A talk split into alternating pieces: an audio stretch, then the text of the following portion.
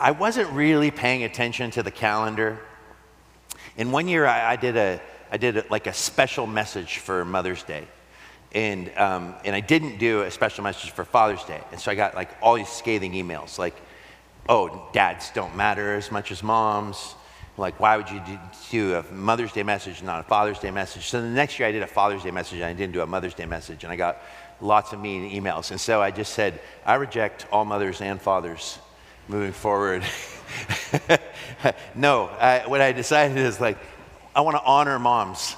Uh, and I want to just take a moment. I, I, think that it's a, it's a beautiful thing for us to be able to celebrate um, something that I think actually society is pushing more and more against, which is, is the beauty uh, of, of the marriage bond between a man and a woman, the beauty of parenting, of being a mama, and the uniqueness of that. In fact, I just read this article today, and I found myself so frustrated um, because it speaks to uh, a narrative that is increasing in our society uh, that undermines things that have always historically been viewed as something worth celebrating, something that is beautiful, something that is a gift and a mystery. Uh, and it was, uh, it, it was an article written by this woman that clearly had an axe to grind, and it was called The Myth of the Maternal Instinct. The Myth of the Maternal Instinct. And that the maternal instinct is something just created by um, Christian men, of course, um, that's meant to hold women down and oppress them. And there's very little scientific evidence that, that maternal instinct is a real thing. And I'm like, what are you talking about? Like, not even Darwin ever said anything that dumb. Why, why do we think that, uh, and, and, no, no, there was no evidence. The person wasn't a scientist, they were a journalist. And what they were denying is actually take God out of the equation. Uh, what are the one kind of bear that you don't want to come into contact with? A mother bear. The father's not going to bother with you. Like, they're not angry. They're not busy protecting their little ones. It's called the mama bear. Darcy will refer to herself. If someone critiques me, even if she's like the biggest critic of me in that area, if you critique, critique me in the same area that she's going to critique. She calls it her, her mama bear protection device is going to come out. There is a maternal instinct that is absolutely a beautiful gift and something to be celebrated, but in an attempt to redefine and continue to dismantle our ideas of what a family is. It's not that we, like, men don't have a nurturing side to them. That's not what the point is. The point is, is that there is a unique relationship between a mother and a child. And, and here's the thing I want to just state um, Darcy uh, often accuses me of just making stuff up uh, in conversation. Uh, and, uh, and I try not to ever do that to you as a preacher, but it's true that, you know, I, I generally will be very confident in certain things that I just know statistically it's going to be probably accurate. So I just said to her the other day, I said, Mother's Day is definitely, uh, it, it has its origin as a Christian holiday. And she goes, It's not a Christian holiday. And I'm like, No, I, th- I think you're, I think you're, think you're wrong. And she like, she goes, You totally are making that up. So I look it up. Sure enough, it has its origin as a Christian holiday. But what I have to confess, Darcy, is I didn't know it when I looked it up. But here's the thing everything in Western civilization owes its existence to the church. So it's almost always a right answer. Like, if you look back far enough, you're like, yes, it probably came to you from the church. Uh, but, but it was two women, it, actually, for real, in like 1902, uh, Mother's Day was uh, first kind of presented as actually two, two Christian Methodist women that were activists um, that on the East Coast in Boston. And the mother wanted to, uh, she had lost her mom, and she wanted to, uh, she just felt like this is something that's worth honoring. And I, I, just get so saddened. I'm like, I think, what a beautiful thing. I do think that this is something worth honoring. And, and I also want to acknowledge that I know that for some, Mother's Day is complicated. I know that some of you maybe had a challenging mother or you've lost a mother. Uh, but that doesn't mean that we shouldn't celebrate motherhood and the gift it is. And I also want to say this I also know that it can be difficult for some, there might be someone sitting in this room that was incapable of having a child, a woman that couldn't actually have a mother. And I want to say that there has also historically been numerous women historically that have played that role of spiritual mother without having actual biological kids. So I think motherhood is more transcendent than just one who's had a kid. I think that it's a beautiful gift that is part of what it means to image God. And so I want to celebrate you, mamas. And then I also want to admit that Mother's Day for you, moms, also lands on the most terrifying passage in the Bible that I have to teach today in Matthew 7. And I promise you, I was not attempting to be a big downer on Mother's Day. Because I just want you to know, I actually got um, blacklisted from a church in 2004 when I was a full time musician um, for playing at, at a megachurch of 20,000 people in Albuquerque. I was the special music for Mother's Day service. And they're like, it's Mother's Day. You know, we want to keep it light and happy and uplifting. And I, being like at that time, I thought I was Keith Green, and I started just like hammering on uh, the only book I see up here is The Purpose Driven Life. And that's not the Bible. And, I, and then they're like, You're never welcome back. You, were, you, beat, the, you beat the sheep. Um, and I'm like, I just, I thought I was being, you know, all in for Jesus, but I, I guess I wasn't very pleasant. So I want to just, you know, I'm very nervous about that now. So I decided I'm not going to give this message. We're just going to pray and go back to worship. All right. We are looking actually at Matthew chapter 7, and we are moving into the close of the Sermon on the Mount. And this has been an incredible study. And one of the things that I've been trying to argue from the beginning is that the Sermon on the Mount is often the most misunderstood and misapplied teaching of Jesus um, uh, probably one of the most misapplied teachings in Scripture um, in the church. And I think it has led, when it's not understood correctly, has led to unbelievable legalism. Um, and what I mean by legalism is it has led to, because um, it deals so explicitly with the ethics of the kingdom, um, it is easy to, to read through the Sermon on the Mount and think like, I've got to do better. I can't, I got to be careful how I look at women. I have to be careful not to get mad because I might, might kill someone unintentionally. I've, I've got to be, be careful of, you know, what if I'm, what if I'm doing, uh, you know, acts of righteousness with the wrong, with the wrong heart and the wrong focus. And you just can get obsessed with, I'm, you know, I'm not doing well. I'm not living up to the standard that God has called me to live. I, I'm not, I'm not proving my worth. And so I think that the Sermon on the Mount, people try harder and harder. I'm going to do this thing. I'm never going to struggle with lust again. I'm never going to get angry again. And that's not the purpose of the Sermon on the Mount. The Sermon on the Mount is setting forth an immovable ideal an immovable ethic. It's an ethic that is, that is actually in line with the very heart and nature of God.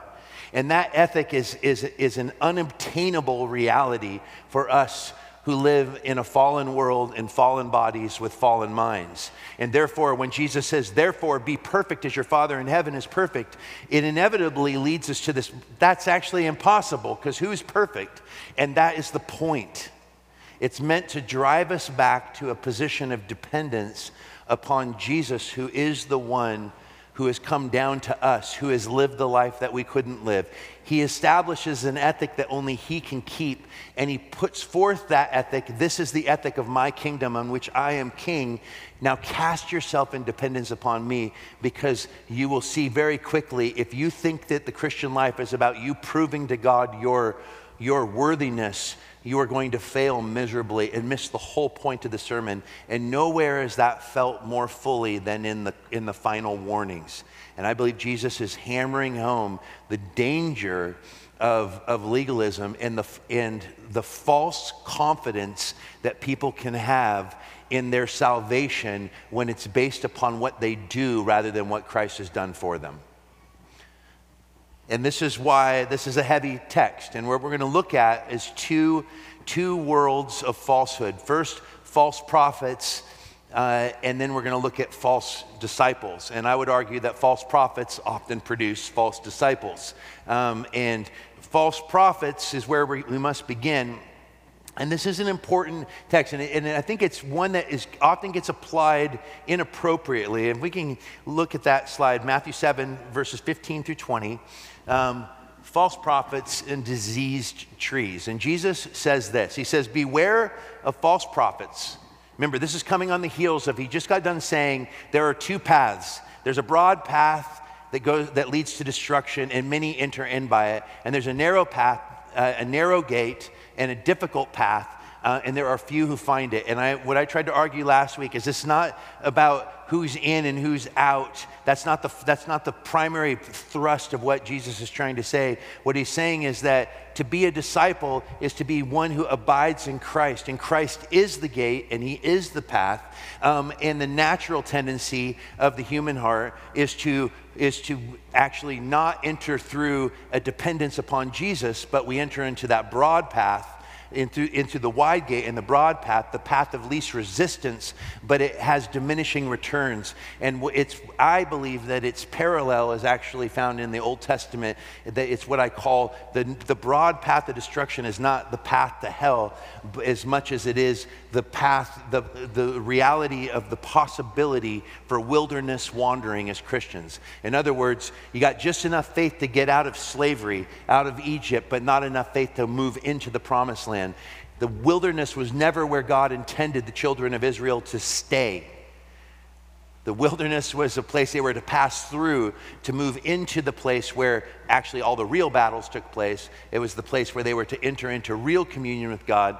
But instead, they, they in, their, in their rebellion, their refusal to allow the lordship of Yahweh over their lives, instead, they rebelled and they complained. And what they found is that the, the wilderness became the place where they perished. It doesn't mean they were unsaved, it just means that God said, Listen, you, you you're not going back to slavery. I've already redeemed you from slavery, you're mine, but, but I've given you enough freedom now to either be miserable in that, in that position as my children. You can enter into the promised land, or you can just continually wish you were back in that old life.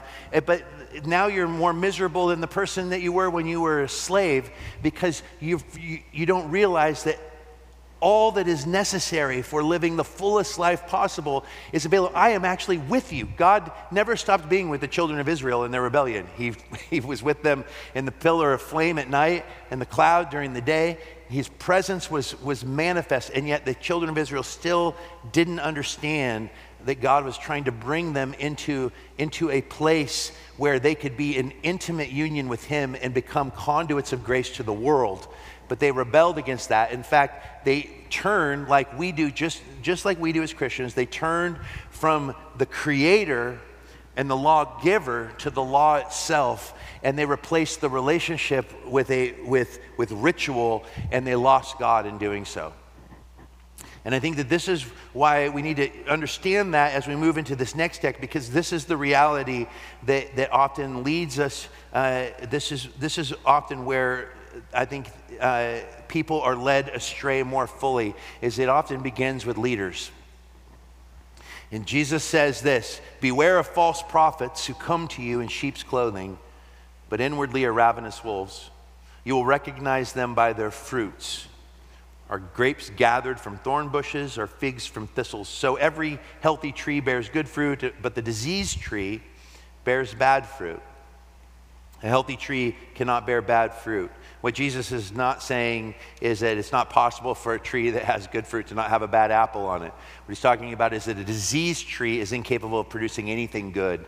And the use of hyperbolic language, the purpose isn't like an accurate depiction of fruit trees. The, the, the purpose is here's the reality. False teachers come in, they're hard to recognize because they, they sound like the real thing, they act like the real thing, uh, but the evidence that they're not the real thing is that their teachings do not lead to the liberation of the believer. They actually lead to a sickness and an enslavement because they're not grounded in the truth of the gospel. And, and he goes on to say, can a tree bear, every tree that does not bear good fruit is cut down and thrown into the fire, thus you will recognize them by their fruits. You know what's fascinating to me is this passage is often utilized to just be applied to Christians carte blanche, and that is not the purpose of this text. In fact, I would argue it's very difficult to determine where someone is at with God. As a pastor, I am never comfortable saying who is saved and who is not saved. That's an insane thing to actually pretend to know. My dad was so sick when he came to faith, there was no fruit to be produced in his life other than his simple trust in Jesus. So the purpose here is that Jesus is giving us an example. He said, Teachers. We will know these teachers by their fruit. And it's also difficult. What does he mean by fruit? And, he's, and, and I think the fruit is like, what is the outcome of that which is being taught? How do we test whether or not this is a thing of God versus this is a thing of man? And, and I think the first thing that he points out is where the falsehood is felt is first of all, the falsehood is felt um, in the clothes that they wear. Uh, and, and what is meant by this is that, that, that, that it's very difficult to determine a false teacher because the best false teachers um, are often cloaked in enough truth that deception uh, is the natural outcome. Most people, and I'm not saying this to offend you, I promise you, but most people are hardwired to follow. Not many people are hardwired to pioneer and lead. um, and nobody is hardwired to be famous. I'm totally convinced of that. And in a, in a celebrity culture where, where churches have emulated the world, it's not surprising that celebrity pastors continue to fall one after another because of duplicitous living. False teachers um, are, are people that have, I, I think the, the, the best false teachers are ones who are misusing their charisma for the, the purpose of self promotion and I would say one of the ways that you can tell a false teacher, and especially in the church, and here's the terrifying thing we think of false teachers, we're like Jim Jones, false teacher. Yeah, well, that's an easy target, you know. But what about false teaching amongst teachers who actually really believe, they really actually, they love Jesus, but they have a, they have a, a wrong grid and they are not demonstrating the gospel and they're, they're still allowing they're still allowing the flesh to be the driving force. They're relying so heavily upon their own natural gifting that, they, that, they're, that they've lost this, the sight of what it means to be uh, spirit led and spirit filled. So, how often do we see amongst what are considered great Bible teachers a spirit of pride? And how often does that pride tend to be marked by a legalism? I figured out the way and in, an unwillingness to ever admit any wrongdoing. And so, what I think is that the most terrifying kind of false teaching that I, that I can think of is actually what I would consider to be legitimate, Bible believing, evangelical churches who hold tenaciously to, to creedal Christianity, but they don't understand the gospel because they're such a product of society that their creedal Christianity is converted into what I call more like therapeutic moralism. And the therapeutic moralism is driven by kind of the, the our love as a society of self help. The self help industry is a $4.5 billion industry. It's a massive industry, and the church is not immune to it. And, and what I believe is, come, is, is becoming increasingly um, uh, increasingly common in the church is there is an abandonment of the gospel um, under the guise of things like spiritual formation. We're gonna, we're gonna, we're gonna focus all of our attention on how do we become the best possible Christian. But Christianity has never been built upon, and it is not the, the, the, preacher's responsibility to give you a path to personal fulfillment. The responsibility of the preacher is that we are called to be heralds of a message that we are not allowed to mess with. And the goal of the, of, the, of the gospel is not to give you a list of things to do to prove your worth to God, but it is to remind you on a weekly basis that God has accepted you in Jesus. And will you say yes to that yes? And do you know the Jesus in whom you've said yes to? I don't think prescriptive preaching is what is needed in the church. What I think is needed is more cross centered preaching that is introducing people to a Jesus that the preacher believes is present. But I think instead, what we've, we've replaced gospel preaching with is often like five ways to have a better marriage, 10 ways to be a better mother. It's all these things that are good things, but they're good things that are displacing um, or moving to the side the main thing. Where all of a sudden the Christian life is defined by the things that you do and you don't do rather than who you know. a God who has stepped in. Uh, and so, what's the fruit of self help? Well, the fruit of self help is, is exhaustion. the fruit of self help is I'm never actually good enough and I just got to try harder and I need to do more. And, I, and, and now all of a sudden you have, a, you have a whole world of service understood in this way I serve to be loved rather than I am serving King Jesus and his people because I am loved and nothing can move that love. And there's a big difference. There's a big difference. Now, here's the terrifying thing about, about uh, counterfeit teachers is that they, they, the counterfeit have to have certain marks of the genuine article. You know, did you know this? First of all, nobody, nobody that's in a cult thinks of themselves in a cult. I hope you know that. Um, and most Christians today, uh, it's not surprising to me that there is an, there is an increasing inability to determine what is true, what is gospel centric, and what is not, because in an age of relativism, truth is defined by the individual's subjective experience.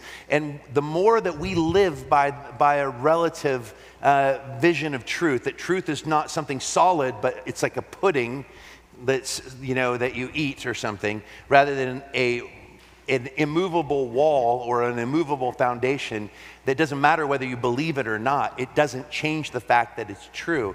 Well, if we live in, a, in an age of relativism, it's not surprising, and an increasingly illiterate society. The average American reads at a third grade level. We take in more information through our social media and through, and through the voices of our current age.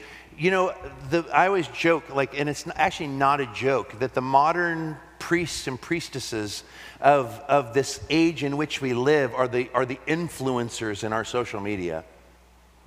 It's our entertainment. We're like, we listen to celebrities who don't know anything any more than you. They're, it, an actor is not, you know, I always thought it was funny. Remember when there was like, there was all this like distress in the Middle East, and Sean Penn decided he was going to go to the Middle East and figure out what was happening and then report back to us.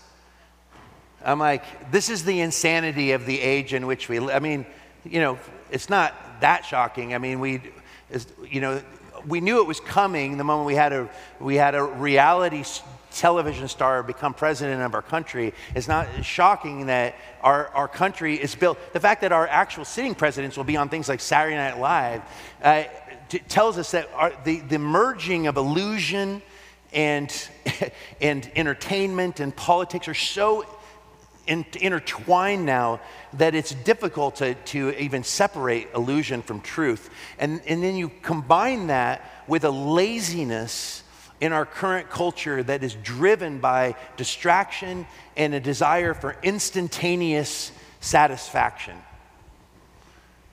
It's like the Bible Project is meant to help you read your Bible more. I wonder how many people use the Bible Project as a replacement of the Bible. I promise you that was never Tim's intent. It was meant to inspire you to be more in the Word. But instead, we will rely upon, upon I was telling my t- preaching cohort, like, don't use commentaries to write sermons. Read your Bible over and over again and build your theological grid so that you know how to interpret Scripture appropriately. But don't just rely on the, on the opinions and the work of another. Do the work. It's the, it, it's the narrow path, it's the difficult way, and it doesn't come instantaneously. It takes time. To know the scripture inside and out, to know the voice of our King, we have to learn how to attune our voice, our ears to his voice. And to know a false teacher from a true one, it's very difficult when it's subtle and all of the language that is utilized sounds Christian. But what do they mean by those words? Do you know that the greatest amount of converts to Mormonism actually comes from uh, evangelical Christians. Did you know that that was actually where most of their converts come from? Why? Because evangelicals already have a fundamental belief in God. Mormons utilize all the language the same. They use words like elder, they talk about Jesus. But do you know that they're not actually talking about the same Jesus as historical Christianity? Some of you might even be sitting here and actually didn't know that Mormonism is traditionally viewed as a cult. That it's, and a cult is defined by an organization by which there is a hierarchy that holds information, the secret kind of knowledge that only the elite have. This is why it's possible to have a cultish Christian church, not just a full blown cult. When there is a refusal to be servants where the leadership are holding secrecy and holding information. And I think this often is the case within evangelical um, celebrity preachers, is the idea that the, the, the preacher becomes the guru who's arrived and he holds the secret keys um, to, to a, more, a more fulfilled life. That is the essence of Gnostic spirituality or mysticism, even. And so false teachers can be very difficult. I thought it was amazing that, and, and even I, for like a split second, got sucked in how quickly the, the church embraced uh, things like Enneagram as like some sort of like secret knowledge to completely read people. And I, have made tons of jokes about it, but all joking aside, when you actually learn about the history of where that came from, it literally has no place in the pulpit, ever, ever. it has nothing to do with Christianity. It has far more to do with, with, with a new age sort of Gnostic, Gnostic kind of spirituality that's driven by this desire that, that to know thyself and to know others and then create excuses for bad behavior. That's what I feel like it's good for. Uh, and I'll read like Meyer, like Meyer Briggs, Disc Test. You never saw a book come out called Sacred Meyer Briggs or Sacred Disc. Uh, but there are a lot of Enneagram. It's like, uh, like I said, it's like, it's like Christians finally found their way to dabble in the occult and not feel bad about it. Um, and I think that here's the problem is that we don't have enough discernment to even ask the question, is this actually good? Is this right? And it's really hard to discern that if your teachers that you respect and follow are promoting it. And say, this is the good thing, this is the right thing, this is what we need to do. If we want to be satisfied and happy in our, in our age, then we need to be more about this. We need to do more of this. Why do you think that historically every denomination, Lutheranism, the Lutheran faith, Presbyterian faith, Methodist Church, Episcopalian, all the mainline denominations have actually abandoned historical Christianity to the point where there's so many schisms within. This is why Catholics and Orthodox people make fun of Protestants, because the moment we refuse to see the authority sits with the church is the moment we said, well, the authority sits with the Bible, but we have to agree on whose interpretation, which has allowed us for far more splits. But one of the things I think so fascinating is that John Wesley was hardly liberal. Show me a Methodist church today that isn't. Look at United Methodist Church today, that they're far more like a new age. All paths lead to God. There, there, there is no distinctive, there is no, no, no claiming historical creedal Christianity. It's a complete right, because that is the nature of the human heart, is that it doesn't take long for us to lose sight just like the, that's why we're no different than the children of Israel. It doesn't take long to drift, it doesn't take any effort to drift. Drifting is the natural outcome of, of trusting, uh, trusting blindly without ever asking the question, Lord, give me discernment. Do you ever ask the question like, have I tested what Josh has said? Have I asked the question, does, can, you, can it be backed up? Or am I so compelling that you just trust me to always tell you the truth? I love that my wife's like, I know you just made that up. That's like knowing someone. She's testing the spirits, and she knows there are some things that are just not trustworthy. Um, and I, I, think that the, you know, the, all joking aside, but the idea of like, that's why we need one another, is to actually hold each other accountable. It's why the elders, one of their primary responsibilities is to hold tenaciously to, hey, that if that message doesn't honor Jesus or it's outside of biblical, like that is not pointing people to Christ. It's not pointing people to a de- deeper understanding of the gospel. That's a problem. Um, and but legalism is hard, especially when it's wrapped in Christian language, and you're calling people to real activity. If they're doing things, then it must be right, right? But that's not how it works, and we know that's not how it works.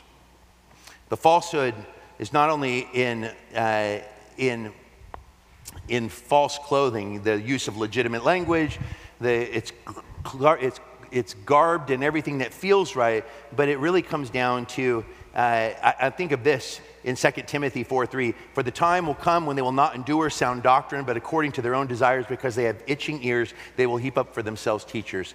I kind of feel like one of the, prom, one of the problem movements within the church today is an attempt to be as, as non offensive as possible. We want to be as non offensive as possible. And what that means is that if we could just create a Christianity that brings about neutrality, like, if we could just have a Christianity that where nobody's, you know, if we just, you know, stuck to ourselves and it's like, is if, if, if the goal of the Christian life is to make sure that nobody notices that we're here, that's, I feel like that's, when Door of Hope first began, that was my biggest critique of like young Christians. I'm like, I just found out my coworker of three years is a Christian and we worked together for three years. Isn't that awesome? I'm like, that's not awesome. Why did it take you three years to discover that your coworker is a Christian? Like, are you that secretive about your faith? But I feel like that's the, the goal. Is like if we could just maintain a posture where nobody has to know I'm a Christian, you know, it's a private affair anyway. Um, and I'm just going to strive to be a better Christian, but and I don't want to do anything that offends anyone. Or listen, the gospel is offensive. We don't have to try to be offensive. Actually, living un, in the spirit of grace is offensive loving people without condition is a foreign idea. I was talking with someone recently, and they're like, How do you forgive your dad? I could never forgive my dad. I was actually talking with a non believer about my book and about forgiveness. And it was, and the woman I was talking to, it was on a flight. She actually uh, was had a really tense relationship with her mom. And, she, and so she started asking and, and she's a therapist, she's a counselor. And she's like, I never will forgive my mom for the garbage she put me through. And I was like, well, I'm like, from my vantage point, like the harm that that will do, I mean, you're a therapist.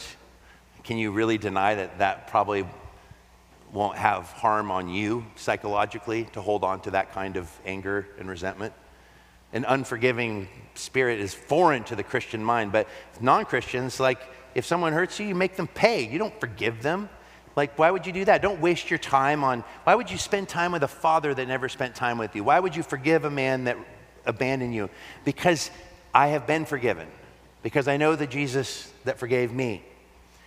What motivates change is not me trying to do something for someone out of my own strength. It's once we've tasted God's grace, how can we not be conduits of that grace? and in humility recognize our own brokenness and our desperate need for Him. This is what I believe is being said by you will know them by their fruit.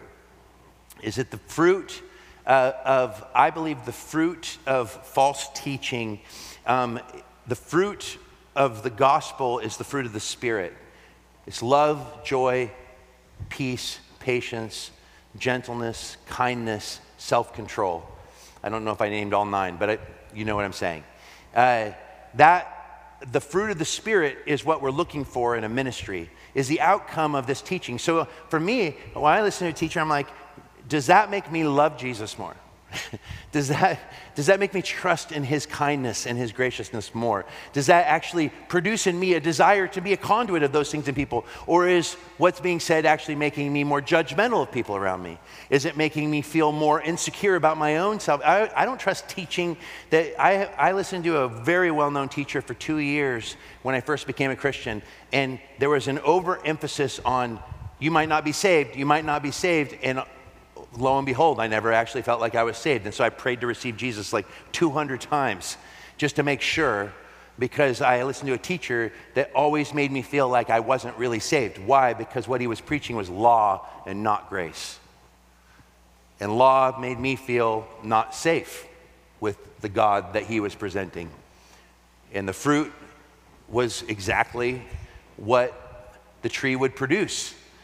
And that tree, if there's no grace or gospel driving the language, and if I was to tell you the teacher is, many of you would be shocked because he is unbelievably well respected with it in evangelicalism. But there is an overemphasis on what you do for God and be careful on how you approach God. And all of a sudden, God becomes very dangerous, and your performance actually matters a lot.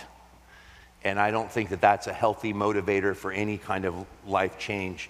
And it, and it, it breaks my heart because I think it's a misrepresentation of the heart of God and grace. And the Bible does not support that kind of vision. The false teacher creates false disciples. And this is the passage that terrifies people. And I'm sorry this has landed on Mother's Day, but it's where we're going. Not everyone who says to me, Lord, Lord, will enter the kingdom of heaven, but the one who does the will of my Father who is in heaven. On that day, many will say to me, Lord, Lord, did we not prophesy in your name and cast out demons in your name and do many works in your name? And then, then will I declare to them, I never knew you. Depart from me, you workers of lawlessness. This is an incredible passage that tells us something that should make none of us feel that comfortable, which is that it is possible to work for Jesus and not yet live under him. That it's possible to do all kinds of things in the name of Jesus. Now, here's what's fascinating the, the use of the, of the phrase Lord, Lord speaks of a familiarity. And also the proclamation that they've done lots of stuff They've cast out demons. The miraculous has been accomplished to these people. The, they're, they're doing what seem like the legitimate work of the ministry. The, the ministry even seems experiential. Um, they're not just like learners, they actually seem to be people applying what they're learning. And the most terrifying part is that Jesus doesn't deny that they did any of those things. He doesn't say, You never did that for me. He doesn't have anything to say about that. In fact, in fact, I would argue that his silence at what they did for him is him acknowledging that what they're saying is true, but that their foundation was the problem. In other words, you did all of these things for me, but you did not do them out of relationship with me. You know, here is the ultimate kind of arch of, of of, and this is the, the tendency of the human heart. I had a conversation this week, and, and I know this feeling well, which is I can't approach God, I can't come before God or do this or that for God until I get my life together. I got to clean up my act. This is the natural outcome of being under bad teaching that puts the pressure upon you. We, we tell people, Jesus loves you as you are, come as you are. Uh, come as you are, come in. The offer is free. And then we get them into the church and then we tell them, but now you got to do this. If you're going to be one of us, if you're going to be a part of our club, you got to you got to do this and this and this. I was talking with a pastor, a very well known pastor of uh, conservative, kind of what I would call neo like um, neo Puritan, kind of very reformed Baptist preacher, and they don't allow people to be baptized unless they go through classes. And their classes are an indoctrination into their particular their particular denomination. And they, it's like exhaustive. It's like three weeks of classes before you can be baptized. And I was like, I, go, I don't understand why you do that. To me, that's like front loading the gospel. I kind of felt like it said, Jesus lifted up, put your faith in him, and be baptized. Like you trust him. What, like Peter didn't run a three week class. So I asked the guy in front of a lot of pastors, Peter didn't do a three week class, you know, with everyone on Pentecost. He's like, they're like, what must we do to be saved? He said, repent and be baptized in the name of Jesus and receive the gift of the Holy Spirit. And that day, 3,000 people got baptized. So, what are the odds that somebody that got baptized that day wasn't really a believer? What, what's, the, what's the possibility of that? Pretty high. But who cares? That's not my, I'm not responsible for saving people, nor was Peter. Jesus saves.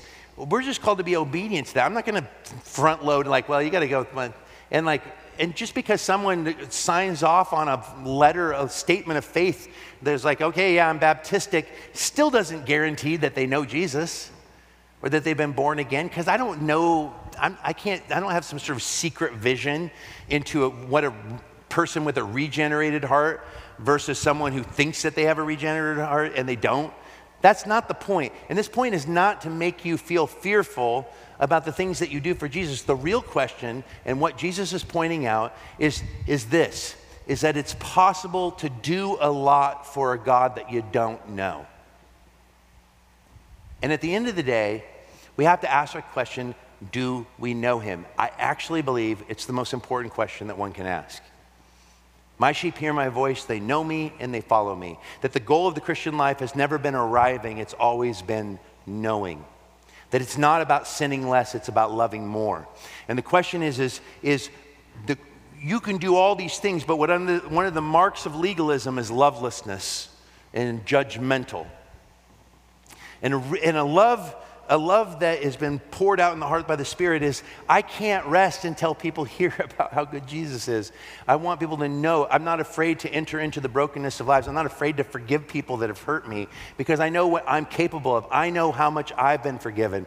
That's why I say you can't say that you love Jesus and refuse to forgive your friend, your brother, your sister, your neighbor your coworker. You, you don't get to say, well, I love Jesus, but I don't have to forgive them because they've made me mad. That's a sign that your faith is built upon something that you are defining for yourself. You've created your own, your own list of selective sanctification. And don't think that you're okay with Jesus just because you do a bunch of stuff for him. You know at the end of the day, as well as I do, what defines us as believers. It's the difference between serving out of, out of a, a deep attempt to um, to be acknowledged or to find me. How many people serve to find meaning?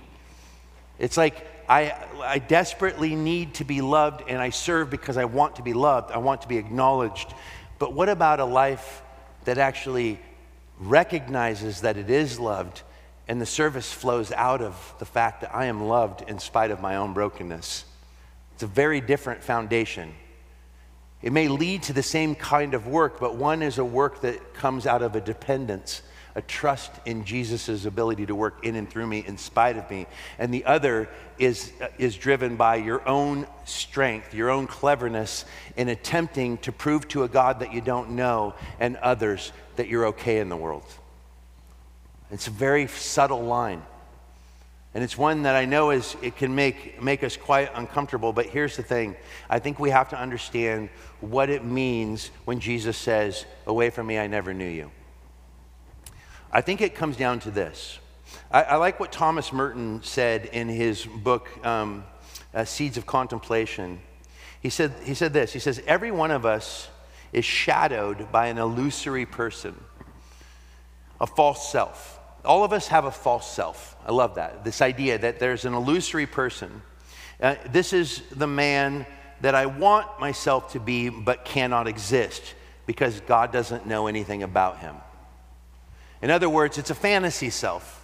It's the ideal self that we've created of our, of, uh, in our minds. I'm going to be this person.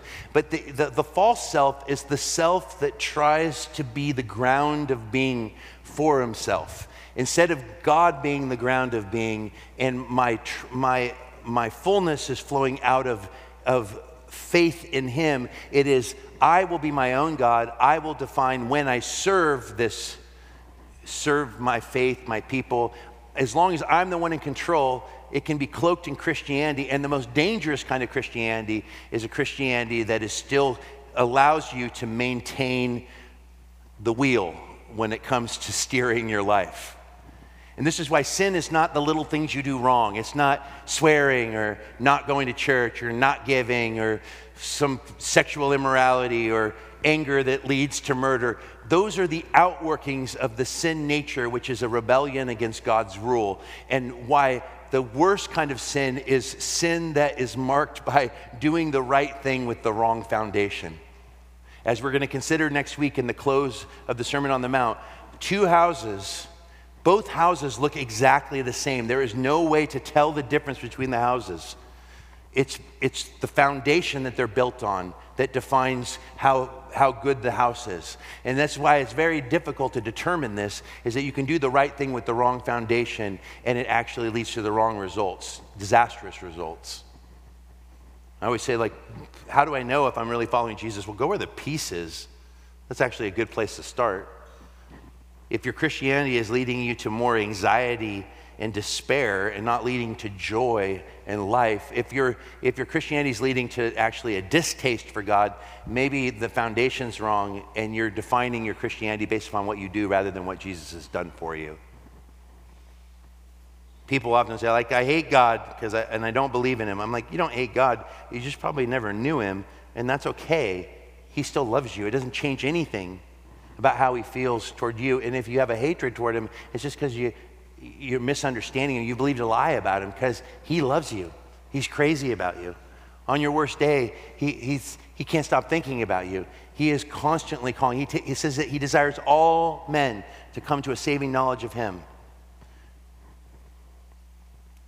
For most people in the world, there is no greater subjective reality than the false self that we often use to define.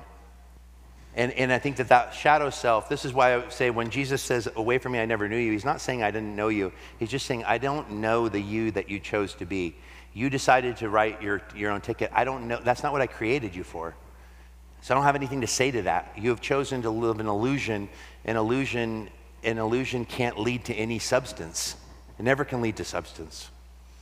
And so I, I bring to you this, this statement. He says, Lord, not everyone who says to me, Lord, Lord, will enter the kingdom of heaven, but the one who does the will of my Father in heaven. Okay, now we have to just close and we have to ask the question then if false teachers produce false disciples, and both, uh, both the falsehood falls into a wrong foundation and Jesus is again and again trying to bring us to the end of ourselves so that He can become the foundation by which our lives are built. Then we have to ask then, well, what does it mean to do the will of God? What does He mean by that? And I think that this is the question what kind of work actually saves? And what kind of, what, what does it mean to fulfill the will of God? Well, I think we can end right here. Let's consider what the work and the will of God is. John 6, 28 through 29. Jesus is asked by the crowds, What must we do to be doing the works of God? And Jesus answered them, This is the work of God, that you believe in him whom he has sent. It always comes back to faith, friends. We are saved by faith alone through grace alone, not by works so that no one can boast. What does it mean then if he says, This is the work of God that you believe in him? And he's saying, He's not saying believe that Jesus He's not saying, believe that I'm real. Everyone knew he was real. He's standing right in front of them.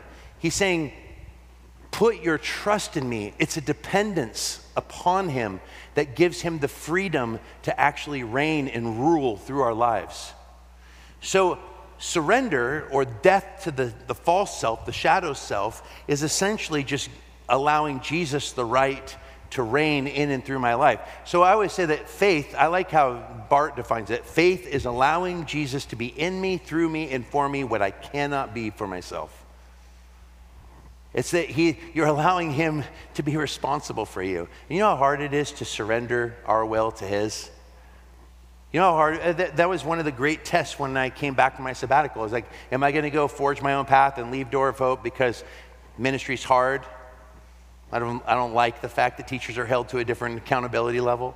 Uh, am I going to whine about it? Am I going to play the role of Jonah and keep trying to escape Portland only to find myself vomited back up on its shore over and over again? What I found is I can't escape God and His sovereign rule, but I can be miserable while He's accomplishing what He wants to accomplish through me because I'm trying to go back to Egypt when He's wanting me to enter into the promised land. I know that you can relate to that. And I remember that question that the Lord put on my heart in December. He's like, Josh, I'm going to accomplish what I want to accomplish through you, but your surrender to me uh, is, is actually the key to you actually enjoying the journey, or you can fight against me and end bitter. But you escaping your job at Door of Hope and going somewhere else isn't going to help you escape the root problem, which is you have not surrendered your will to me right now. You're trying to take control, and that's a problem. And I remember that. I just like, Lord, just give me joy and, and help me to be faithful with what's in front of me. And I started realizing all of a sudden it was just a different lens. I started seeing, like, I get to do everything I love to do at Door of Hope. Why want to go somewhere else? I mean, it's not like I'm going to get a better house than the house I live in. It's not like I'm going to have, like, who wants to start over with new friends at 50? Like, why would I, what am, like, am I glutton for punishment? I mean, no. And all this, all the all of a sudden I started realizing like, I've been listening to the lies of the enemy because I'm trying to control my own narrative. And instead of allowing Jesus to, who invites me into his narrative and to participate in a really meaningful way, and the joy that comes with understanding that my belief in Him is how He accomplishes His work through me. This is the work of God that you believe in Him and He sent. Finally, He says this Whoever, for in this day, uh, for, for this is the will of my Father, that everyone who looks on the Son and believes in Him should have eternal life, and I will raise him up on the last day. The will of the Father is that everyone who looks to the Son shall have eternal life. And what is eternal life? And it brings us to what is lacking in the false disciples and the false teachers. When Jesus defines eternal life, he defines it this way. And this is eternal life, John 17, 3. That they believe in, or that they know you, the only true God, and Jesus Christ, whom you have sent. The work of God is believing in God. And the will of God is trusting in Jesus in a way that brings us into relationship with Him. Eternal life is not something we obtain, it is someone we know. And so at the end of the day, again, I say, Do you know Him? This isn't a passage that we need to be afraid of. It's actually an invitation to move away from, from our feeble attempts to prove to a God that we're worth saving when He's already done everything to save us. Why are we wasting our time on that? It's just come as you are and then be transformed as you abide in Him. This is the gift of the gospel. It's not complicated. Come to Him like little children is the call of Jesus. False prophets and false disciples live in very complicated webs uh, as they attempt to find meaning out of what they do rather than looking for the meaning that is already available to them and what God has already done for them. And this is the beauty of the gospel. It is an upside down kingdom. Look to Jesus and find He is your salvation, He is your hope, He is your righteousness, He is the gate, He is the path, He is the guide on the path, He's the nourishment while you travel, and He is ultimately the goal. Amen? Let's pray. Lord Jesus, thank you so much for the gospel of grace. We pray on this Mother's Day that we would be reminded of your deep care and concern for us. Lord, that this message is not meant to cause us to run from you in fear, but it is meant to cause us to question the lies in which we have believed and the foundations in which we often build our lives that do not bring any kind of real satisfaction. Forgive us for the ways that we try to control our own narratives. Forgive us for the ways that we, we miss out on the joy that is found in our lives being surrendered for the good of your gospel and for the good of those around us. Forgive us for working not from a place of peace and confidence that comes out of a right understanding of the gospel, but for working out of a place of fear and misunderstanding that somehow you're some sort of cruel God who's waiting for us to mess up so you can beat us over the head. That's not your heart toward us, Lord. I pray that every person here would know the freedom that comes from knowing you, from loving you, from walking with you. We pray these things in your name. Amen. Hey, friends, this is Russ Lacey, one of the pastors here at Door of Hope Southeast. Thanks for listening to this teaching. We always want to encourage you to give to your local church and would never want to supplant that. But if you're a regular listener and would like to help our church as we seek to point people to Jesus and minister here in the city of Portland, we'd welcome your prayers and financial support. Just head over to doorofhopepdx.org and click Give from the menu bar. May God bless you